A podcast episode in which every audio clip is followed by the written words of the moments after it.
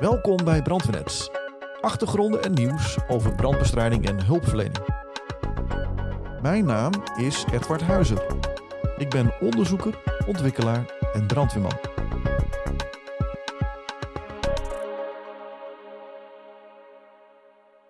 In deze vierde aflevering praat ik met Michael Reick over de ontwikkeling en toepassing van de Smoke Blocker.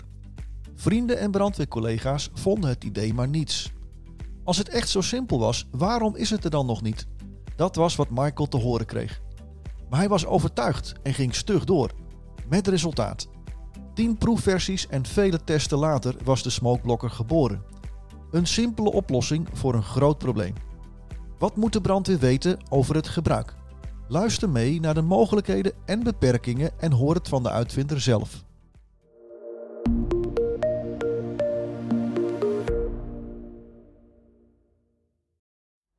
If it's um, all right with you, I want to talk about the smoke uh, blocker or smoke stopper now. Yes. Um, and specific the development and application of the mm-hmm. smoke blocker. Mm-hmm. I have some questions about um, how it all started. Yeah. Um, but first of all, can you explain to us what is a smoke blocker? Yeah. Okay, for my calculations, I came up with the first conclusions that I need to block the upper part of the entrance door. Because the smoke spread goes through the upper part of the entrance door, so I want to have this blocked. So in, in the first situation, the first phase, I said by theory, I want to try to block the upper part of the entrance door. That's it. Um, and then I realized, well, it's also the fresh air flow which flows in low that has to be influenced. Um, and it's also photodynamics, the amount of fresh air that has to feed the fire has to be influenced. Um, on the other side, it's kind of a safety issue. You don't want to close the door behind you. That was a topic in Germany that people said, well, for the safety of the firefighters, we don't want to close the door behind us. In case something happens, we have to have a free escape route. Um, so I realized that we have somehow have something to be able to control the entrance door in a positive way, which has to deal with all these different problems. Uh, so it's not a simple solution. And it needed a couple of years to develop and redesign um, a tool to be able to address, with a kind of compromise, uh, but the best outcome for the fire service, um, the entrance door to a fire compartment. Mm-hmm. Can you explain um, in three points what the purpose of a smoke blocker is? In three points. In three points, okay. First, block the upper part of the entrance door totally. Second, allow fresh air to flow in, in a small reduced volume flow and a laminar flow low. Uh, and on the third side, protect the fire service from the smoke spread into the staircase and, and therefore influence the fire dynamics.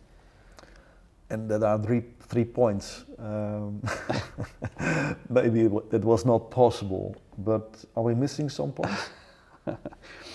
um, no, I think that's, that these are the main points. Main points. The main yeah. points, yeah. yeah. For, for the development of the smoke blocker. After we have the smoke blocker right now and, and have a tool where we know how to use it, there have been some more applications, but from the basic design, from the purpose, how we forced ourselves to develop it, these are the basic points. Mm-hmm. And in a practical sense, sense, uh, can you explain how a smoke blocker works for our mm-hmm. listeners? Mm-hmm. Okay. Well, if you first think for yourself that you have to block the upper part of the entrance door, Uh, and you don't know the final result, but how a smoke blocker looks like right now, you have no idea what you w- what you want because you don't know what you don't have, so you don't know what you want. So first I thought, well, let's take a motor saw and cut a hole in the lower part of an entrance door. Um, this is maybe some how we, mm, as a man, try to solve problems uh, with force, more speed, more strength, or a motor saw. Um, so that was my first Um, idea, and it helped to do, deal with some problem, but I realized that it's not really the solution. And then you try to solve all your, address all your problems. So I started designing tools where I had no idea how they look like, which have been totally fancy. Um, I have still some samples uh, at, at home to remember myself how stupid uh, you can be when you start developing something. Because if you look at the final result, how the Smoke Blocker, blocker looks right now, it's totally different. It's totally different to what I started with. Uh, totally different. So the end result is very clear. We tried from a lot of samples to bring it down to what is really necessary and get rid of all the things that are just expensive and stupid and complicated and just fail um, on the first samples. The final result is just a metal frame that is expandable with an expansion bar that keeps it in position. And it is a um, fabric connected to it, uh, which is replaceable because sometimes it gets dirty and you want to have a new one. Um, and this material needs to have some properties, so if it's really affected by fire, it shouldn't burn, it should be um, sufficient smoke sealed, and it should have some some weight, because um, you don't want to, to balance it with, with the wind, so you need a, a cord line at the bottom. It's, it looks very easy, and some people say, well, it's just a metal frame and a fabric, which is fire resistant, yes. That's the main part, but from a thermodynamic point of view, the weight of the fabric, uh, a weight cord line at the bottom, there are more parts. Um, but for the fire service, if they understand that it's an adjustable metal frame and a fireproof fabric, um, and it'll prevent smoke spread, and therefore they can use it. I think it's enough what the fire service needs to know on a practical point, but it's much more. And when I started develop tools, I thought about something like a one-person inflatable boat. So with the pressured air, you open it and you put a bag into an entrance door, you open a valve and it inflates and, and presses itself into the entrance door. You can connect the hose line on the other side, you can connect the hose line on, on, on the fire side, and with zippers or velcros or shutting mechanisms, you close or open it behind you. So I had some ideas and we even developed these tools uh, and uh, from every tool to every tool, how we developed it, we tried to concentrate and focus on the really important things and get rid of all the things that just make it um, difficult, make it fail, and make it complicated. And how did you come up with the final idea? By by trial and error. Try and error. Trial and error. We yeah. built about yeah at least ten main samples. Uh, with different characteristics, um, and we found that this easy way is the most practical way for the fire service. Have you asked uh, some colleagues what they thought about the, the ideas that you had? Yeah, sure. Yeah, well, when I came up with the idea that we need a tool to install in an entrance door by a spreader bar, which looked like a, a shower curtain, and this will solve a lot of our problems, I explained it to a lot of good friends of mine, because I really was convinced that this can maybe not solve, but reduce a lot of our problems. A lot of good friends to- once told me fifteen years ago, well, Michael, we like you and we like your ideas, and maybe it works, but we will ne- never hang up a curtain as a fire service. We kick in doors, we go in with a hose line, and we extinguish the fire, but we don't waste ten seconds to hang up a curtain. And I told them, well, I know how you think, and I like how you think. Extinguish the fire and solve the problem, but sometimes we need one or two minutes, and during this time, all the smoke flows in the staircase, and this will bring a lot of danger to people, to ourselves. And I was still convinced that the ten seconds, take the time for ten seconds, uh, okay, slows us down in getting water on the fire, but solves a lot of other problems. And I was totally convinced that it's worth it. So I tried to be focused and convince people and write articles in firefighting magazines and said, well, um, hello world, I have an idea. Um, who in the fire service is interested in trying this out and making his self being called stupid, by just trying it. Uh, and this was interesting because sixteen years ago, right now, um, no one knew the solution, no one had some experience, and no one wants to be stupid and wants to try a solution where everyone says, well, we never did it, uh, so why should we do it? And even people said, told me, Michael, if this idea would work, we would have done it since fifty years. So it can't work because it's so simple. It's too simple. It's too simple. uh, and if it would work, we would do it since one hundred years. But because we don't do it, uh, must be the proof that it doesn't work. And I told them, well, it, you might think that way, but I'm still convinced that I also don't know why we never did it. And I think I realized that it would have a great impact. Uh, so it was a tough time because good friends told me I should stop making myself uh, look at stupid.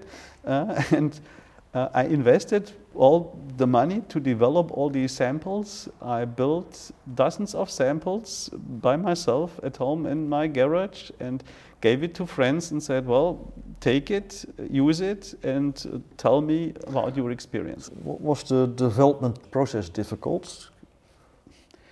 It needed a lot of my free and spare time for about a year. I wouldn't say that it was difficult, but to find a solution that is practical, like uh, developer tool is, is okay, but it should be something which is easy to install for a firefighter with maybe no visibility because he's already in the smoke. He has gloves on, he shouldn't remove his gloves. Uh, It should be done by a single person, not by two firefighters. It should be done in ten seconds. So there are some properties which you want to meet.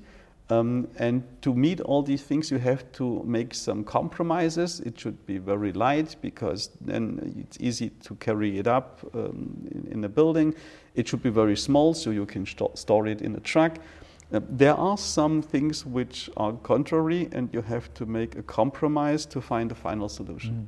Yeah, not difficult, but you have to get some ideas about it. And then, uh, after a while, the product is there, yeah. the, the concept yes. uh, is there, and then you have to test it. Yes, you have to find fire departments that are willing to test it. Yeah, are there any studies or yeah. Uh, yeah conducted to the test or operation of the smoke blocker? Yeah. Well, at the beginning.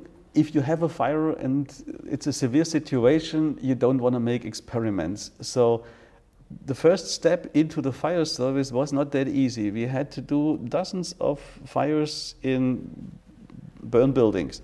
Uh, so we did a lot of real fires in steel containers, mounted a curtain, looked at the window, tried to, to, to test it on controlled situations. Um, and after we did all this and the product was finalized, I had to find some friends of mine which say, well, let's try it. But if you come up with the idea as a fire chief and say, well, I have an idea that you as my firefighters have to do something, it's difficult. It's difficult, it's yes. Diffi- yes, yeah. It's difficult all around the world.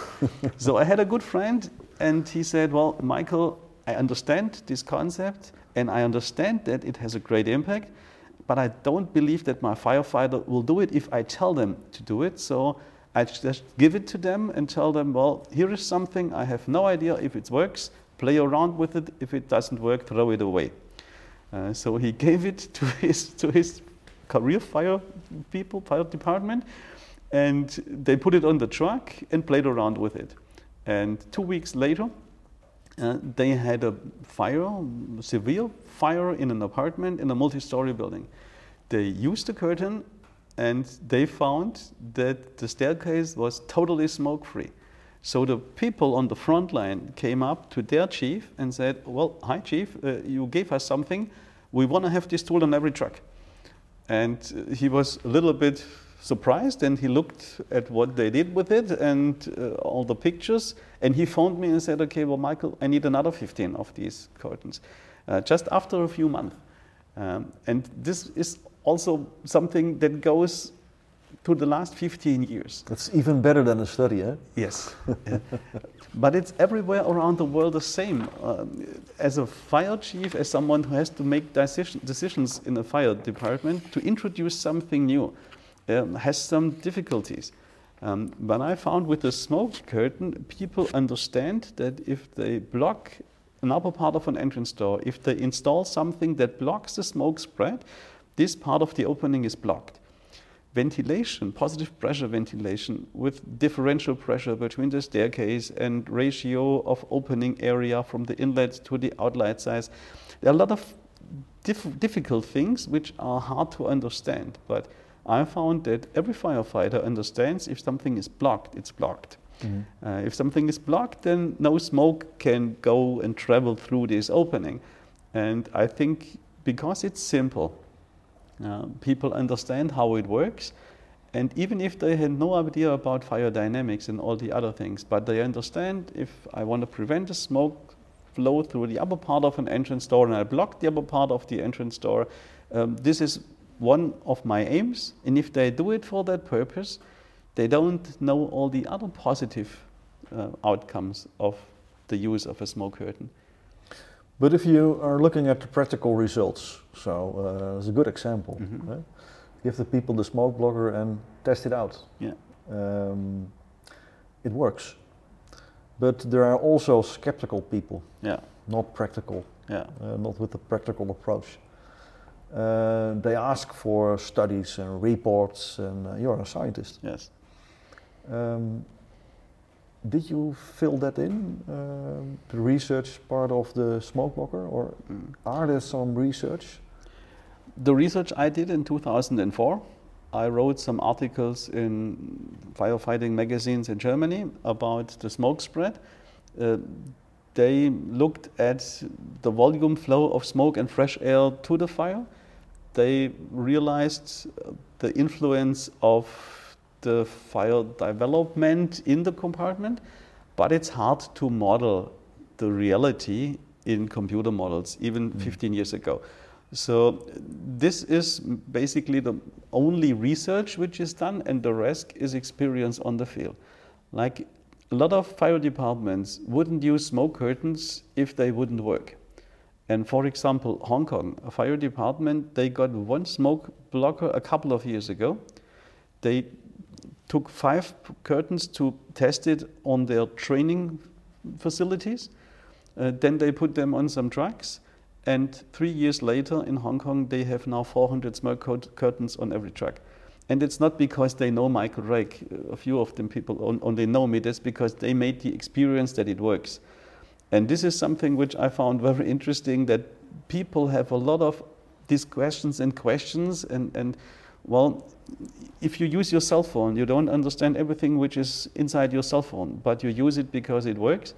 And with the smoke curtain, I found it similar. similar. Yeah. Uh, if you just use it, you will see how it works.